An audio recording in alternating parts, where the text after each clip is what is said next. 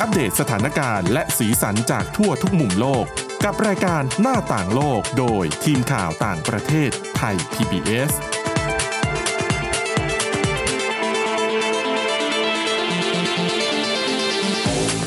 ต้อนรับคุณผู้ฟังเข้าสู่รายการหน้าต่างโลกค่ะ มาอัปเดตสถานการณ์และสีสันจากทั่วทุกมุมโลกกับทีมข่าวต่างประเทศไทย PBS ค่ะ พบกับพวกเราได้ทุกวันจันทร์ถึงวันศุกร์เลยนะคะ วันนี้อยู่กับคุณอาทิตย์สมนเรืองรัศนทรและดิฉันจารุพรนพรัตน์ค่ะ สวัสดีค่ะ สวัสดีค่ะ วันนี้เรื่องราวที่เราสองคนนำมาฝาก คุณผู้ฟังกันจริง ๆ ก็ต้องบอกว่ามี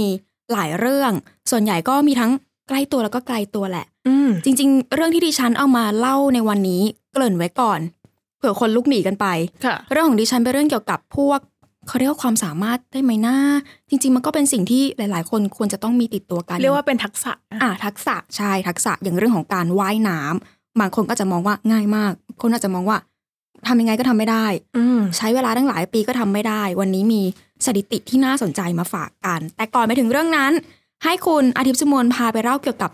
ใกล้ตัวมากขึ้นไปอีกอย่างแอปพลิเคชัน TikTok ที่ตอนนี้ต้องบอกว่า เขาเรียกว่ามีฟีเจอร์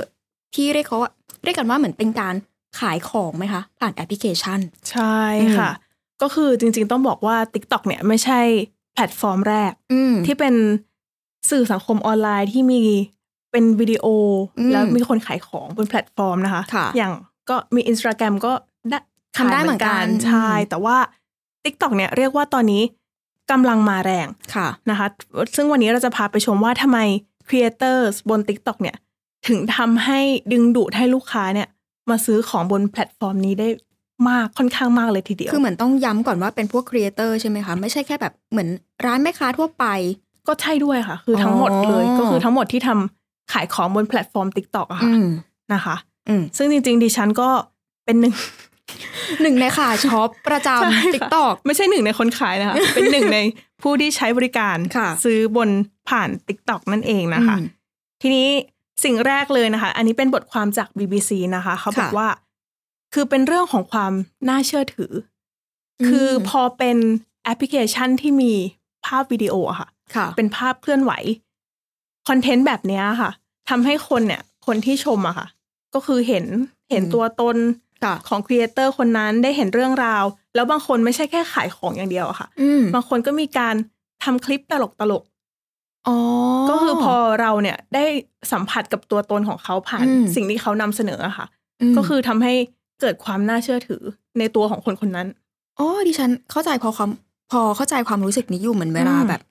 เออต้องยอมรับว่าจริง ๆ คนที่เขาทำคลิปอะเขาอาจจะไม่ได้รู้จักเรา แต่ด้วยความที่เราแบบไปดูคลิปเขาทุกวัน ใช่ เห็นเขาทุกวันเข้าใจว่า เออเนี่ยตัวตนเขาเป็นแบบนี้ อืม ทำให้รู้สึกว่าเขาใช้อะไรเขาขายอะไร ก็อยากจะซื้อตาม ใช่ อืม แล้วพอเรามองว่าคนนั้นนะค่ะ ดูแบบโอ้โหน่าเชื่อถือ ดูมีความสามารถ ม พอเขาเอาอะไรมาขาย เราก็อยากซื้อ ใจอ่อนง่าย ใช่ค่ะ อืม แล้วอีกอย่างหนึ่งเลยก็คือ เวลา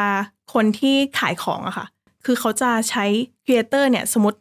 คุณจะขายของผลิตภัณฑ์เกี่ยวกับการทำความสะอาดบ้าน ๆ อืม คนที่ขายก็อาจจะเป็น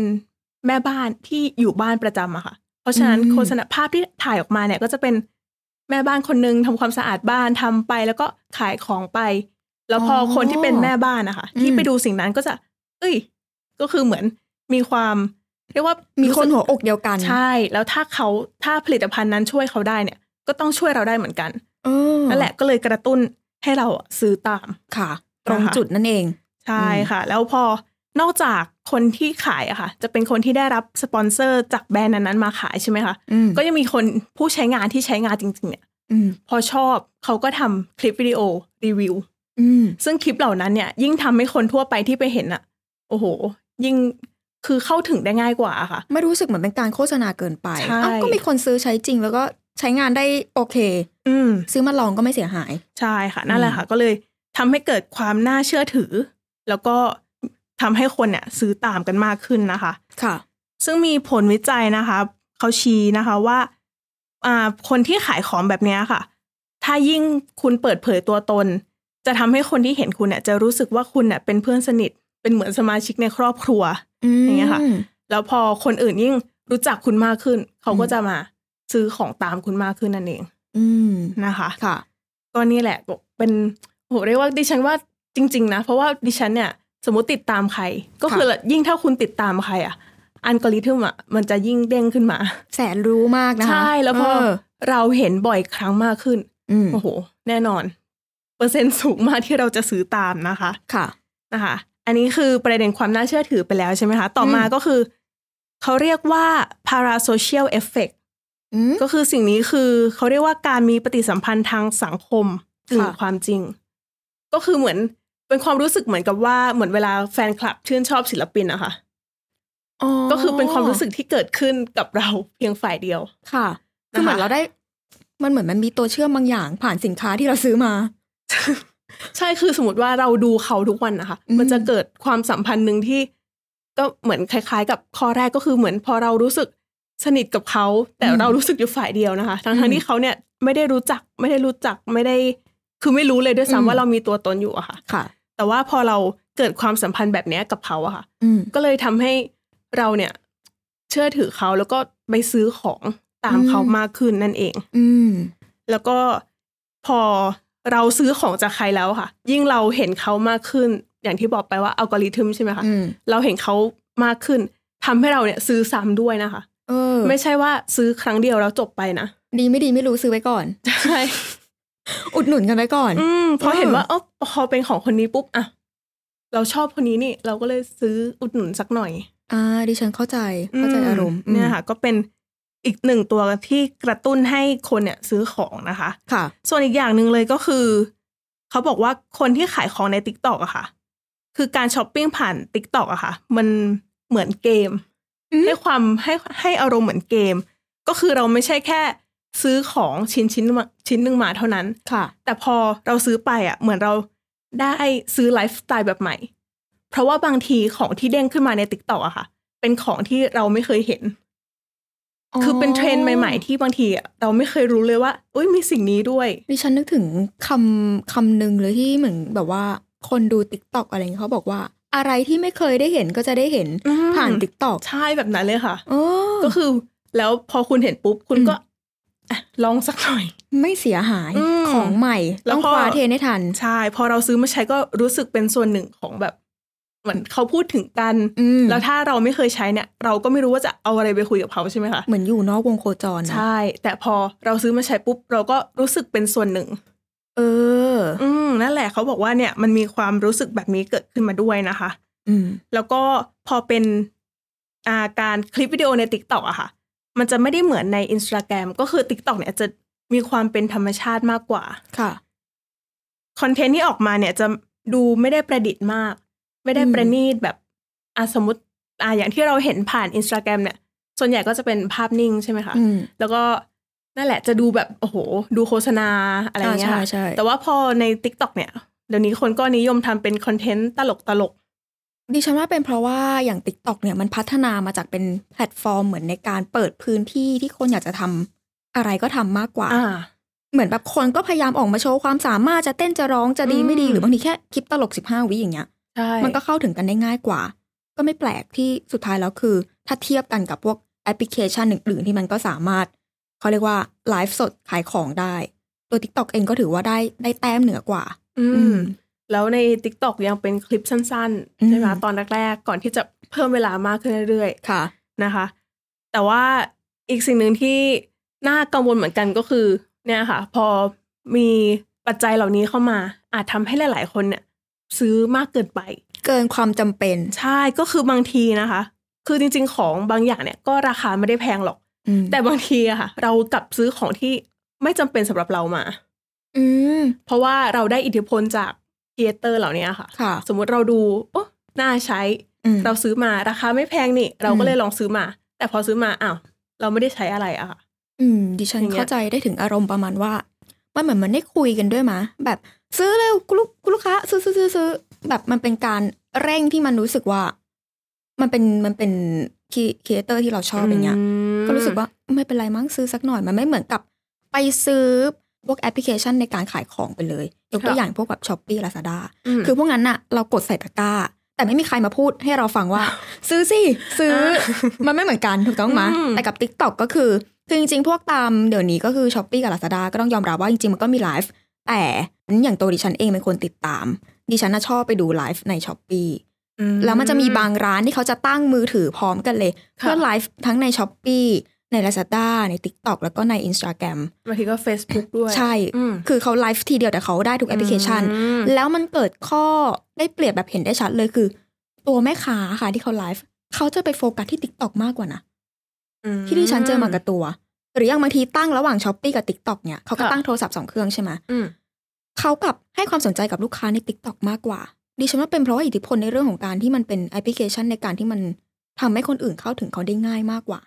ความเป็นช้อปปี้ที่มันเป็นแอปขายของอยู่แล้วไม่ได้มาพูดคุยกันหรือว่าเห็นตัวตน อ่า อืม แต่สำหรับดิฉันนะคะ การเข้าไปดูไลฟ์ในช้อปปีสำหรับดิฉันดิฉันมองว่ายุ่งยาก อืม หรือเพราะส่วนตัว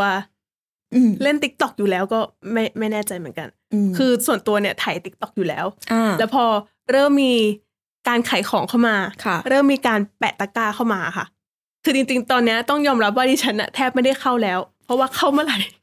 เสียเงินตลอดใช่ค่ะ เออ ตอนนี้ก็พยายามหลีกเลี่ยงไม่เข้าดีกว่า และอย่างบางคนก็ด้วยความที่อย่างที่บอกไปเป็นครีเอเตอร์บางทีเขาใช้สินค้ามาร่วมในคลิปเขาได้แบบดูหน้าดึงดูดหน้าใช้ เนียน ใส่ ไป เป็น เลยนะคะ เสื้อผ้า จริงๆอะ ใส่เป็น อืม เออหลาย ๆ อย่างทำให้คนชอบเดี๋ยวนี้ก็มีการแบบเป็นวลีฮิตกันตะกร้าที่เท่าไหร่ คะปักตะกร้าแบบนี้ก็กลายเป็นเรื่องปกติในเรื่องของตัวแอปพลิเคชัน TikTok ไป ม ต้องรอดูว่าเทรนด์นี้กระแสนี้ใน TikTok จะอยู่ไปอีกนานไหม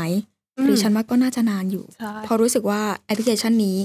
มาแรงแซงทางโค้งมาก ๆ ค่ะ เข้า แต่ ถึงได้ทุกเพศทุกวัย ดิฉันขอทิ้งท้ายนิดนึงก็คืออ ม บทความนี้เขาบอกว่าจริง ๆอ่ะแต่ถึงคุณจะรู้แบบนี้แล้ว คุณก็ไม่จำเป็นต้องว่าทุกครั้งที่คุณจะซื้อ คุณจะต้องมานั่งคิดก่อนว่าเอ้ย สิ่งนี้จำเป็นไหมนู่นนี่นั่นนะคะแค่อยากให้ทุกคนรู้ว่าเนี่ยแหละคืออิทธิพลที่ทำให้ครีเอเตอร์บนติ๊กต็อกเนี่ยดึงดูดให้คนซื้อได้เยอะขึ้น ก็คือแค่รู้ไว้หน่อยว่าทำไมเราถึงอยากซื้อเท่านั้นแหละ แต่ว่าจะซื้อแต่ละครั้งก็ไม่ต้องคิดเยอะก็ได้ ถ้าคุณ อยากลองซื้อมาใช้ก็อ่ะลองดูก็ได้ ไม่เสียหาย อืม ความสุขทางใจนะคะ ใช่ แต่ก็ ค่ะ ซื้อมาแล้วถ้าเกิดว่าวันหนึงไม่ได้ใช้ก่อนจะทิ้งเป็นขยะอาจจะลองคิดสักนิดนึง เพราะบางคนซื้อมากเกินไปแล้วก็ทิ้งเป็นขยะกันง่าย อืม ๆก็มีก็กลายเป็นปัญหาเรื่องของสิ่งแวดล้อมต่อ ค่ะ อ่ะมาพูดถึงเรื่องที่ดิฉันเกริ่นไปตอนต้น เรื่องใกล้ตัวกับทักษะเรื่องของการว่ายน้ำ ค่ะ คือดิฉันไปเจอผลสำรวจหนึ่งมาของกลอว่าเขาไปทำผลสำรวจเขาพบว่า จริง ๆ แล้วเนี่ย ปีปีหนึ่งเนี่ย เหมือนเป็นข้อมูลจากองค์การอนามัยโลก WHO ก็ทำการสำรวจ เขาบอกว่าปีปีหนึ่ง ทั่วโลกมีคนเสียชีวิตจากการจมน้ำเนี่ยสองแสนสามหมื่นหกพันคนนะคะ สูงมากนะคะ สูง อืม แล้วก็การว่ายน้ำเนี่ยกลายเป็นเป็นสาเหตุของการเสียชีวิตแบบไม่ตั้งใจอันดับที่สามของโลกเลยนะ การจมน้ำเหรอคะ ใช่ใช่ อืม ก็คือเหมือนกับว่าโดยเฉพาะคนที่ว่ายน้ำไม่เป็น คืออย่างบางคนต้องเข้าใจก่อนว่า ก่อนหน้านี้เราก็เคยเห็นบางคนว่ายน้ำเป็น แต่มันมีเรื่องของแบบกระแสน้ำหลาย ๆ อย่าง หรือบางทีการเป็นตะคริว อ่ใช่ อะไรพวกเนี้ยก็เป็น อืม อะไรที่ห้ามไม่ได้ แต่การมีทักษะแบบนี้ก็ดีกว่า ซึ่งถ้าไปดู เขาบอกว่า อัตราการจมน้ำเนี่ยจะอยู่สูงที่สุดในช่วงระหว่างเด็กที่มีอายุ1-4ปี ค่ะ อันนี้ก็ไม่แปลกก็เด็กอยู่ อื แต่หลังๆมานี้อย่างที่เราเห็นกันหลายๆที่รวมไปถึงแม้กระทั่งโรงเรียน หลายๆ แห่ง มีการบรรจุ พวกหลักสูตรการว่ายน้ำเนี่ยลงไปด้วย อืม เพราะว่าตระหนักได้ว่าคนที่เรียนว่ายน้ำตั้งแต่เด็ก ๆ เนี่ยเขาสามารถเอาทักษะเนี่ยไปใช้ได้จริง แต่จริงๆ โรงเรียนดิฉันดิฉันก็เรียนนะคะ ตั้งแต่ อืม อนุบาลเลย แล้วว่ายได้ไหมคะ ไว้ได้ค่ะ เอาไหว้ได้ก็ยังดีก็ยังดี อย่างตัวดิฉัน จริง ๆ ก่อนหน้านี้ดิฉันเคยเห็นเอ่อครูสอนว่ายน้ำชาวต่างชาติที่เขามาลงบทความกัน เขาบอกว่าเหตุผลที่คนส่วนใหญ่ว่ายน้ำไม่ได้เนี่ยรวมถึงตัวดิฉัน อืม เป็นเพราะว่ากลัวความรู้สึกที่น้ำมันอยู่ท่วมหัว คืออันนี้ดิฉันไม่แน่ใจว่าเป็นความรู้สึกที่เกิดขึ้นตอนโตขึ้นมาแล้ว หรืออ ม ว่าเป็นตั้งแต่เด็กๆ ก็คือเคยมีประสบการณ์จมน้ำหรือเปล่า อย่างคุณ อืม จารุพรเนี่ยเคย ตอนเด็ก เคย ๆ เคยอาจจะแบบเกือบจมน้ำอะไรอย่างนี้หรือเปล่าคะเลยฝังใจแล้วก็กลัว ด้วย น้ำไปเลย ด้วยบวกกับดิฉันเองเป็นคนที่ไม่รู้ว่า แล้วฉันจะต้องหายใจยังน้ำในน้ำยังไง ถ้าเกิดไม่ได้รับการฝึกมาจริงๆทักษะการว่ายน้ำบางคนก็บอกว่าง่ายมันก็บอกว่ายาก ดิฉันว่าเป็นทักษะเอาชีวิตรอดที่จำเป็นมาก อืม ๆ แล้วก็เดี๋ยวนี้หลาย ๆ บ้านอาจจะ ถ้ามีโอกาสก็คือจะพยายามส่งลูกส่งหลานนะคะ ไปเรียนกันตั้งแต่เด็ก ใช่ ๆ อย่างบ้านดิฉันก็ส่งหลานไปเรียนเหมือนกัน อืม อืม ก็เป็นทักษะที่ถ้าเกิดว่าปลูกฝังได้ ฝึกได้ตั้งแต่เด็กฝึกได้ก็ดีค่ะ ค่ะ นอกจากนี้ถ้าเกิดไปดู เขามีการทำผลสำรวจเมื่อปี 2019 ด้วย อ้างอิงจาก การสัมภาษณ์คนมากกว่า 150,000 คน ค่ะ ใน 140 ประเทศแล้วก็พื้นที่เขาพบว่าคนส่วนใหญ่ที่มีอายุ 15 ปีขึ้นไป หรือว่าประมาณ 55เปอร์เซ็นต์เขาบอกว่า คนกลุ่มนี้ไม่สามารถว่ายน้ำได้นะคะ แต่เป็นการ อืม ไม่สามารถว่ายน้ำได้ในเรื่องของการที่แบบ ไม่มีคนช่วยดู ไม่มีครูหรือว่าอาจจะแบบไม่มีใครให้เกาะ ค่ะ อย่างดิฉันบางทีถ้ามีขอบให้เกาะดิฉันก็พอว่ายได้ อืม ว่ายได้สักช่วงหนึ่ง แต่ถ้าเกิดว่าให้ว่ายตลอดลอดฝั่งเนี่ย ดูเป็นไปได้ยาก แต่ถ้าเกิดว่าไปแยกระดับประเทศ ค่ะ เขาบอกว่าประเทศที่มีรายได้ต่ำแล้วก็ปานกลางเนี่ย เขาบอกว่ามีอัตราการเสียชีวิตจากการจมน้ำเนี่ย ถ้าคิดคิดๆกันแล้วเนี่ยมากกว่า 90%เลยนะคะ สูงมาก ค่ะ แล้วก็ส่วนใหญ่ถ้าเกิดแยกเป็นภูมิภาคจะเกิดในแปซิฟิกแล้วก็ในบ้านเราเอเชีย อืม ตะวันออกเฉียงใต้ คือแล้วก็ถ้าแยกอี ก ถ้าแยกเป็นระดับอย่างที่บอกไป คือประเทศที่มีรายได้น้อยเนี่ย เขาบอกว่าผู้ใหญ่มากกว่า 7 ใน 10 หรือ 72เปอร์เซ็นกลุ่มนี้นี่ไม่สามารถว่ายน้ำได้นะคะ แล้วก็รองลงมาเป็นประเทศที่มีรายได้ปานกลางระดับสูง ประเทศเหล่านี้ 62%ประชากรไม่สามารถว่ายน้ำได้ ค่ะ ส่วนที่ประเทศที่มีรายได้ปานกลางระดับล่าง คิดเป็น 61%ของประชากรที่ไม่สามารถว่ายน้ำได้ แต่ถ้าพลิกกลับไปดู กลุ่มประเทศที่เขามีรายได้สูง เขาบอกว่ามีเพียงแค่ 24%เท่านั้นที่ไม่สามารถว่ายน้ำได้ อืม น้อยมากก็คือ ประมาณว่าเหลือๆประมาณสามในสี่หรือว่าเจ็ดสิบหกเปอร์เซ็นเนี่ยเขาบอกว่าเขาว่ายน้ำได้นะ ค่ะ มันเป็นเรื่องปกติเลย ต่อให้บางประเทศไม่ได้อยู่ติดริมทะเลก็ตาม อืม ดิฉันว่าอาจจะเป็นในเรื่องของเงินทุน ใช่ งบประมาณในเรื่องของการส่งลูกส่งหลานไปเรียนด้วยแหละ ดิฉันว่าเศรษฐกิจนะคะ ก็เป็น อืม ส่วนหนึ่งที่การที่จะพัฒนาทักษะอะไรก็ตามอะค่ะให้กับเด็กสักคนหนึ่งอะเรื่องนี้ก็คือสำคัญเหมือนกัน เงินทุนต้นทุน ใช่ ชีวิตนะคะ ค่ะ และถ้าเกิดแบ่งแยกเป็นเพศ ข้อมูลนี้น่าสนใจ เขาบอกว่าทั่วโลกเนี่ย ผู้หญิงมีเพียงแค่หนึ่งในสามเท่านั้นที่สามารถว่ายน้ำได้ ก็คือ โอ้โห รวมคุณอาทิตย์สมนไปแล้ว ส่วนดิฉัน น้อยมากนะคะ อยู่ในกลุ่มสองในสามที่ไม่สามารถว่ายน้ำได้ อืม คือ แล้วถ้าเกิดเป็นผู้ชายถ้าไปเปรียบเทียบกันระดับโลกเนี่ย ผู้ชายเกือบเกือบหกในสิบของโลก อันนี้สามารถว่ายน้ำได้ ค่ะ ถ้าคิดเป็นเปอร์เซ็นต์เนี่ยประมาณห้าสิบเจ็ดเปอร์เซ็นต์ อืม ก็ถือว่าก็เยอะแต่ก็ไม่ได้เยอะมากเท่าที่เท่าที่กับดิฉันคิดไว้ ค่ะ ดิฉันคิดว่าทั้งโลกผู้ชายน่าจะว่ายน้ำได้สักหกสิบเจ็ดสิบเปอร์เซ็นต์แต่ในความเป็นจริงแค่นี้เอง อืม แต่ถ้าเกิดไปแบ่งแยกเป็นตามภูมิภาคต่างๆ ให้ไปดูความแตกต่างระหว่างเขาเรียกว่า อัตราการว่ายน้ำได้ของผู้หญิงกับผู้ชาย ภูมิภาคที่มาเป็นอันดับต้นๆ ที่เหลื่อมล้ำมากๆในเรื่องของความสามารถในการว่ายน้ำระหว่างหญิงกับชายก็คือ เอเชียกลาง อืม เอเชียกลางอันนี้ก็คือ เขาบอกว่าความแตกต่างกันเนี่ยอยู่ที่ประมาณ 48%เลย ค่ะ คือผู้ชายเนี่ยว่ายน้ำได้ 79%ผู้หญิงว่ายน้ำได้เพียงแค่ 31%เ ม กือบเกือบ50%เลยนะ ครึ่งหนึ่งที่ผู้หญิงก็เรียกว่าความแตกต่างระหว่างผู้หญิงกับผู้ชาย ส่วนอันดับ 2 รองลงมาเนี่ย เป็นลาตินอเมริกา แล้วก็พวกแคริบเบียนต่าง ค่ะ ๆ อันนี้ความแตกต่างเนี่ยอยู่ที่ประมาณ 38% อืม ก็ถือว่าสูงอยู่ ส่วน พื้นที่ที่น่าสนใจก็คือพื้นที่ในบ้านเรา ดิฉันต้องควานหาก่อนนะคะ เอเชียตะวันออกเฉียงใต้ ค่ะ ผู้ชายว่ายน้ำได้ 64%ค่ะ อืม ส่วนผู้หญิงเนี่ย 28%เท่านั้นเอง อืม ก็ถือว่าความเหลื่อมล้ำสูงอยู่นะ ค่ะ ทั้งทั้งๆที่จริง ๆ ต้องยอมรับว่าเอเชียตะวันออกเฉียงใต้แถบบ้านเราเนี่ย พื้นที่ติดทะเลเยอะนะคะ อืม แต่ว่าเป็นทะเล อืม ดิฉันก็ไม่แน่ใจว่าเราจะสามารถฝึกว่ายน้ำในทะเลได้หรือเปล่า เพราะว่าตัวดิฉันเองอะค่ะ ฝึกในคลอง อ่าน้ำนิ่ง อืม ไม่ได้ไปไหนนะคะ ตอนเด็กๆก็คือ บ้านคุณย่าคุณยายติด อืม คลองก็คือ เนี่ยค่ะ อาศัยฝึกในคลองเอา ใช่ แต่ว่าถ้าไปฝึกว่ายทะเลดิฉันว่าไม่น่าได้หรือเปล่า เพราะว่ามีค อาจ ลื่น จะยาก อื อื ม มหรือว่าจริงๆ ตามแหล่งทะเลสาบในภูมิภาคนี้ก็ถือว่าเยอะอยู่ ค่ะ ส่วนถ้าไปดูเออภูมิภาคไหนที่พอจะสูสีแล้วก็แทบจะไม่เห็นความต่างกันเลยระหว่างหญิงกับชาย ก็คือแถบยุโรปตอนเหนือแล้วก็ยุโรปตะวันตก ค่ะ สองบริเวณนี้เขาบอกว่าผู้ชายเนี่ยสามารถว่ายน้ำได้คิดเป็น 89%ส่วนผู้หญิงเนี่ย โอ้โห 85%ห่างกันเพียง4%เองนะ น้อยมาก อืม ดิฉันว่าเออ มันเป็นเพราะอะไรอย่างที่อย่างที่บอกไปว่า อาจจะเป็นเพราะว่าต้นทุน ต้น ค่ะ ทุนของชีวิตที่ทำให้หลาย ๆ คนอาจจะสามารถเข้าถึงเรื่องของคอร์สเรียนต่างๆ ที่มันอยู่นอกเหนือ จากในหลักสูตรที่มีการบังคับไป ค่ะ แต่ถ้าเกิดว่าไปดู ผู้หญิงดูว่ายน้ำได้ อัตราเนี่ยน้อยกว่าผู้ชาย ผู้ชายว่ายน้ำได้เยอะกว่ามาก แต่อัตราการเสียชีวิตเนี่ย เป็นผู้ชายนะคะ สูงกว่าผู้หญิง ม อัตราเสียชีวิตจากการจมน้ำเป็นผู้ชายเหตุผลง่าย ๆเลย ผู้ชายสามารถหลาย ๆ พื้นที่ต้องยอมรับว่า ต้องยอมรับก่อนว่า บางพื้นที่ด้วยความที่อาจจะมีกรอบความคิด ที่ผู้หญิงอาจจะไม่สามารถทำกิจกรรมทุกอย่างได้เท่าผู้ชาย ค่ะ การที่ผู้ชายสามารถทำกิจกรรมได้หลาย ๆ อย่าง สังคมที่เอื้อให้ผู้ชายออกไปทำกิจกรรมนอกบ้านได้มาก เนี่ยแหละก็เป็นตัวสำคัญที่ทำให้เหมือนผู้ชาย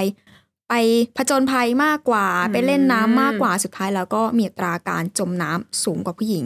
รวมไปถึงเขาบอกว่าบางคนเนี่ย ดื่มแอลกอฮอล์แล้วก็ไปทำกิจกรรมอื่น ๆ ก็ตามสไตล์ผู้ชายที่ต้องชอบมุทะลุกันหน่อยๆประมาณนั้นนะคะ ค่ะ แล้วก็ สุดท้ายแล้ว เขาบอกว่า จริง ๆ ทักษะพวกเนี้ยเป็นเรื่องสำคัญ เพราะฉะนั้นเหมือนอย่างบางประเทศก็ให้ความสำคัญ บางประเทศก็ไม่ได้ให้ความสำคัญ ค่ะ เพราะฉะนั้นสุดท้ายแล้วถ้าเกิดว่ามีการบรรจุหลักสูตรลงไปแบบจริงจังตั้งแต่สมัยเด็ก ๆ เลยในโรงเรียนคือเป็นการบังคับเลยเพราะทุกคนต้องเรียนหนังสือกันอยู่แล้ว ค่ะ ถ้าเกิดมีการบังคับเข้าไป มีการฝึกเข้าไป มีการฝึกตั้งแต่อายุยังน้อยๆเนี่ย สุดท้ายแล้วก็น่าจะช่วยชีวิตของคน ได้ ในสังคม มากขึ้นเนอะ ได้มากขึ้น อืมแต่ว่าจริง ๆนะคะ เรื่องนอกจากจมน้ำแล้วอะ อืม ปัจจัยหนึ่งที่น่ากังวลมากเช่นกันก็คือ การที่เจอคนจมน้ำแล้วคนที่ว่ายเป็นอะค่ะ อืม กระโดดลงไปช่วย จริง ๆ อันเนี้ยดิฉันว่าต้องคนที่ช่วยเป็นนะ ๆใช่ ก่อนที่จะกระโดดลงไปเนี่ย อืม เพราะว่าถ้าคุณช่วยไม่เป็นแล้วคุณไปช่วยเนี่ย บางทีอาจจะอีกคนนึงอาจจะดึงให้คุณอะจมลงไปด้วยก็ได้ จริง ๆ ข่าวนี้เห็นได้บ่อยในบ้านเรา อืม แต่บ้านเราพื้นที่ที่เกิดเหตุการณ์แบบนี้ส่วนใหญ่จะเป็นทะเลก็ต้อง ค่ะ ยอมรับว่าบางคนก็มีการฝ่าฝืนเขต อ่ะ อย่างบางทีบางหาดต้องยอมรับว่ามีการปักธงแดงแล้วนะ อืมอืม คือมันเป็นการเตือนแล้วว่าอย่าลงไป ค่ะ แต่บางคนก็นั่นแหละค่ะ ยังลงไปเล่น ม อาจจะพยายามอยากเล่นมากๆ พอเห็นอย่างนั้นแล้วมีคนลงไปช่วย สุดท้ายแล้วหลายข่าวมาคนลงไปช่วยนี่แหละ ที่เหมือนกับว่าเป็นคนเสียซะเอง อืม คนที่ลงไปตอนแรกไม่เป็นอะไร อืม เพราะฉะนั้นนอกจากทักษะว่ายน้ำแล้วอะค่ะ ดิฉัน อยากให้มีการอบรมทักษะการช่วยด้วยนะ ถูก เพราะว่าจริงๆ คนที่ อืม ว่ายน้ำเป็นอาอย่างดิฉันเองเนี่ยดิก็คิดไปนะว่าถ้าเจออะค่ะ ก็คืออ ม อยากกระโดดลงไปช่วยแต่ว่าอ๋อก็ ยา คือก ไม่เคยทำด้วยแล้วก็ทำไม่เป็นด้วยก็ถึงเวลาจริง ๆ อาจจะไม่กล้ากระโดดลงไป ส่วนคนที่ว่ายน้ำไม่เป็นอย่างดิฉันก็ต้องยอมรับว่า เวลาเราจมอ่ะ แล้วมีคนมาช่วย เราจะใช้เขาว่าเป็นเกาะ อ่ะ นึกออกมา บางทีอ่ะมีการแบบเหมือนเหยียบของเหยียบขา อ่าอ่า คนที่มาช่วย ค่ะ กลับกลายเป็นว่าคนนั้นอ่ะเรากดเขาจมไง อืม เพราะเราพยายามที่จะเอาหน้าเราเนี่ยโผล่มาจากน้ำ อืม นี่อาจจะเป็นสาเหตุหลักที่ทำให้ ถ้าเกิดว่าไม่เชี่ยวชาญมากพอ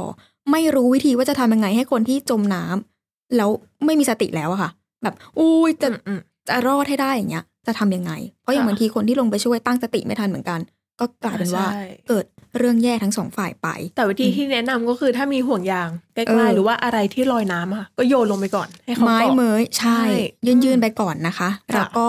ถ้าเกิดว่าไม่ได้จริงๆพยายามตะโกน ให้คนแถวนั้นช่วย ใช่ แล้วก็ถ้าขึ้นมาได้แล้วก็รีบติดต่อเจ้าหน้าที่ที่เขาพอจะช่วยปฐมพยาบาลเบื้องต้นได้ ค่ะ ค่ะ และนี่ก็คือเรื่องราวที่เราสองคนนำมาฝากกันในวันนี้นะคะ คุณผู้ฟังสามารถติดตามฟังรายการได้ที่ www.thaipbspodcast.com ค่ะ หรือว่าฟังผ่านพอดแคสต์ได้ทุกช่องทาง โดยคนค้นหาคำว่าหน้าต่างโลกค่ะ วันนี้เราสองคนและทีมงานขอตัวลาไปก่อน สวัสดีค่ะ สวัสดีค่ะ Thai PBS podcast. View the world via the voice.